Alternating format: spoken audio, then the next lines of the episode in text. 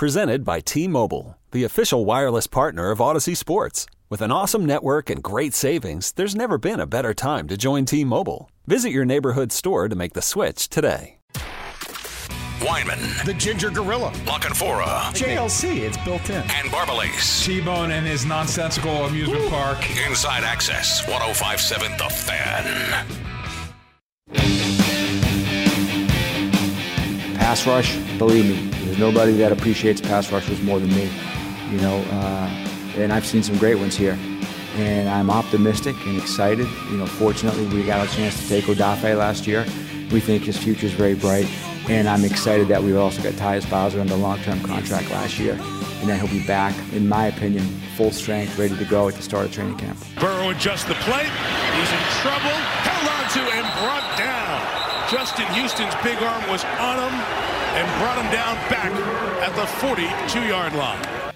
Well, we heard what is frankly the most popular cut in the history of the show. What's It- up there? Yeah, it, well, I don't I know. think it is. I, I don't know if there's a it is? cut that gets played nearly as much as uh, Eric DeCosta talking about his love for pass rush, and that was before uh, last year when he was talking about uh, obviously David Ojabo and coming Yeah. off the Achilles and Tyus Bowser same. Uh, and then you heard of Justin Houston sack, and he had a stretch for about three weeks where he was great. Finished with what nine and a half Nine and sacks.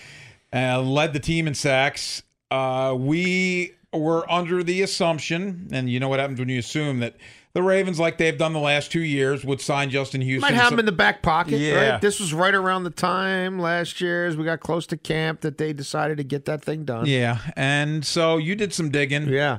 What are you hearing vis-a-vis Justin Houston? Mr. EDC might appreciate pass rush, but uh, to this point, he's doesn't appreciate having Justin Houston back on the roster this year. Um, think the Ravens have sent some signals to his camp that we're going to get a good long look see at what we have here, and you know we, we think we've got some young guys who can get it done.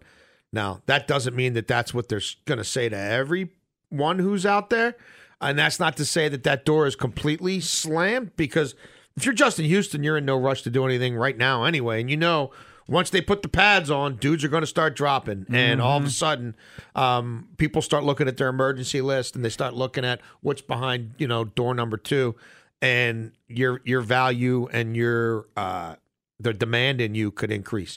So I'm not saying never, but it's looking pretty unlikely at this point, and I don't get the sense that Justin Houston thinks he's going to have a third reunion, or I guess a, a third stint and second reunion with these guys.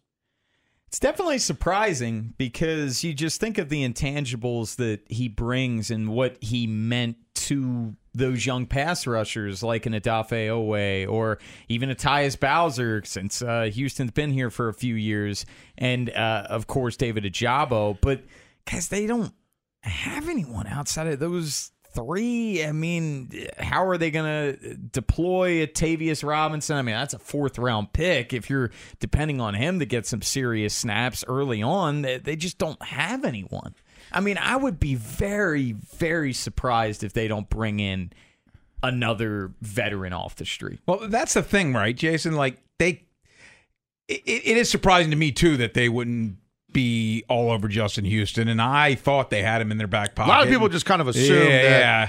And even the way EDC spoke about it a few months Yeah. ago, Yes. it kind of like gave the revisit seemed in like he was kind of wink winking. So let me ask you a hypothetical. Could this mean that they're on somebody else? It could. I mean, could be a polite way to say we prefer somebody else to you. Um, There are some names. is odd though, considering he already knows these guys. You know what I mean, and already has relationships with these kids. Uh, I think it might more likely mean that they are going to get a look. As much as we sat here and talked about fake football for six weeks, it's fake football.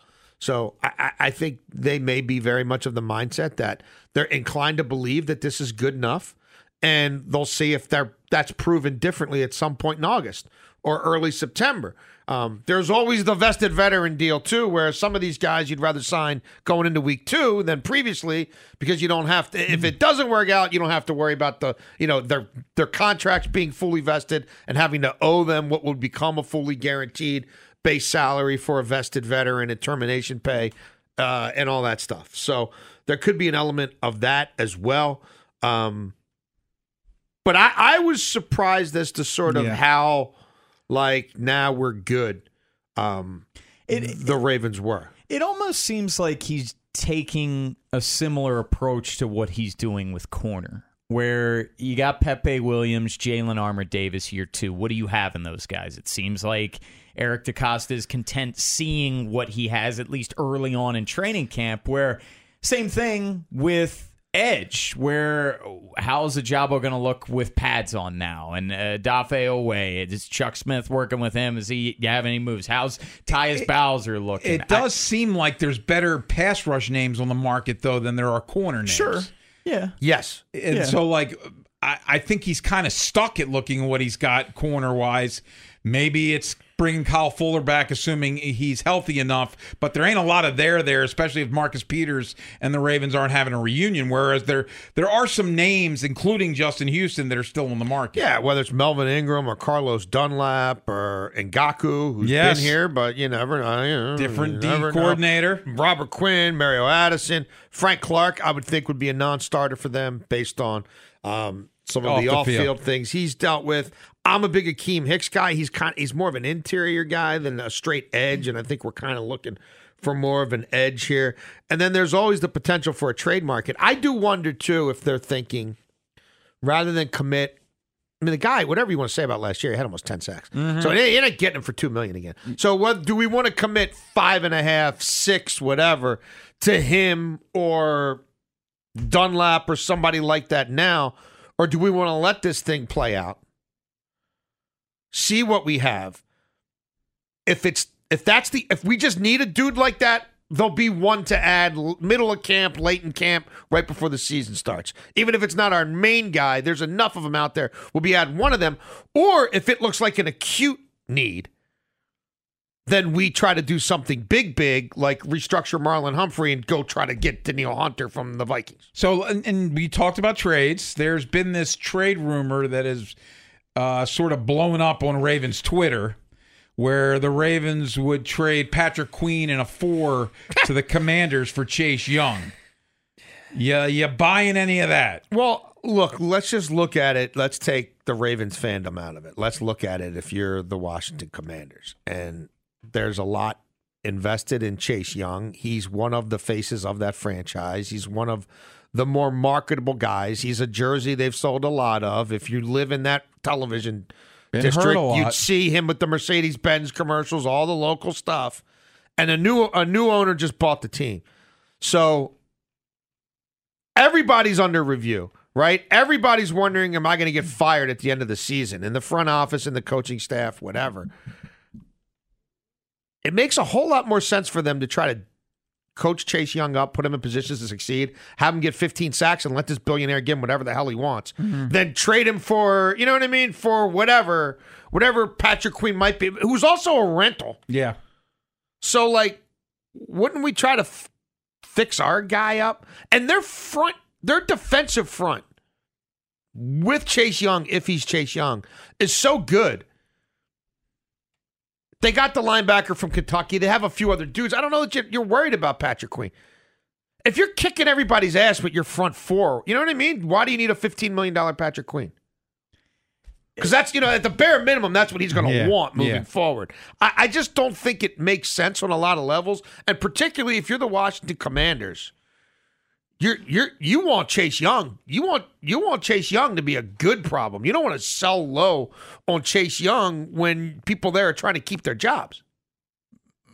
It just doesn't make any sense from a roster building standpoint. Where I, I get it, the injuries have decimated him over the past couple years. He's 24 years old, Right. Doesn't make any sense for the and- Commanders. Yeah, that's that's what I'm saying. Yeah. And and he was seen as this generational type talent and had a better than the Bosas. yes, and had a really good rookie season where you're trading a pass rusher for an inside linebacker. If you want to say, oh, well, look what they've done with Payne and what they've done with Allen, that's fine. Let this guy blow up, franchise tag him, and then trade him for whatever, you know, trade him for four or five different things, mm. combinations of players and picks. Do a tag and trade, whatever. But he seems to be healthy for the first time in a long time. I, I can't imagine that people in that front office are like, yeah, let's dump him now for a mid round pick and a guy who might not be here in a year. Uh, and hope we don't look stupid to this new owner. Eh. This episode is brought to you by Progressive Insurance. Whether you love true crime or comedy, celebrity interviews or news, you call the shots on what's in your podcast queue. And guess what? Now you can call them on your auto insurance too with the Name Your Price tool from Progressive. It works just the way it sounds. You tell Progressive how much you want to pay for car insurance, and they'll show you coverage options that fit your budget. Get your quote today at progressive.com to join the over 28 million drivers who trust Progressive. Progressive Casualty Insurance Company and Affiliates. Price and coverage match limited by state law. Okay, picture this. It's Friday afternoon when a thought hits you. I can spend another weekend doing the same old whatever, or I can hop into my all new Hyundai Santa Fe and hit the road. With available HTRAC, all wheel drive, and three row seating, my whole family can head deep into the wild. Conquer the weekend in the all new Hyundai Santa Fe. Visit HyundaiUSA.com or call 562 for more details. Hyundai, there's joy in every journey. T-Mobile has invested billions to light up America's largest 5G network from big cities to small towns, including right here in yours. And great coverage is just the beginning. Right now, families and small businesses can save up to 20% versus AT&T and Verizon when they switch. Visit your local T-Mobile store today.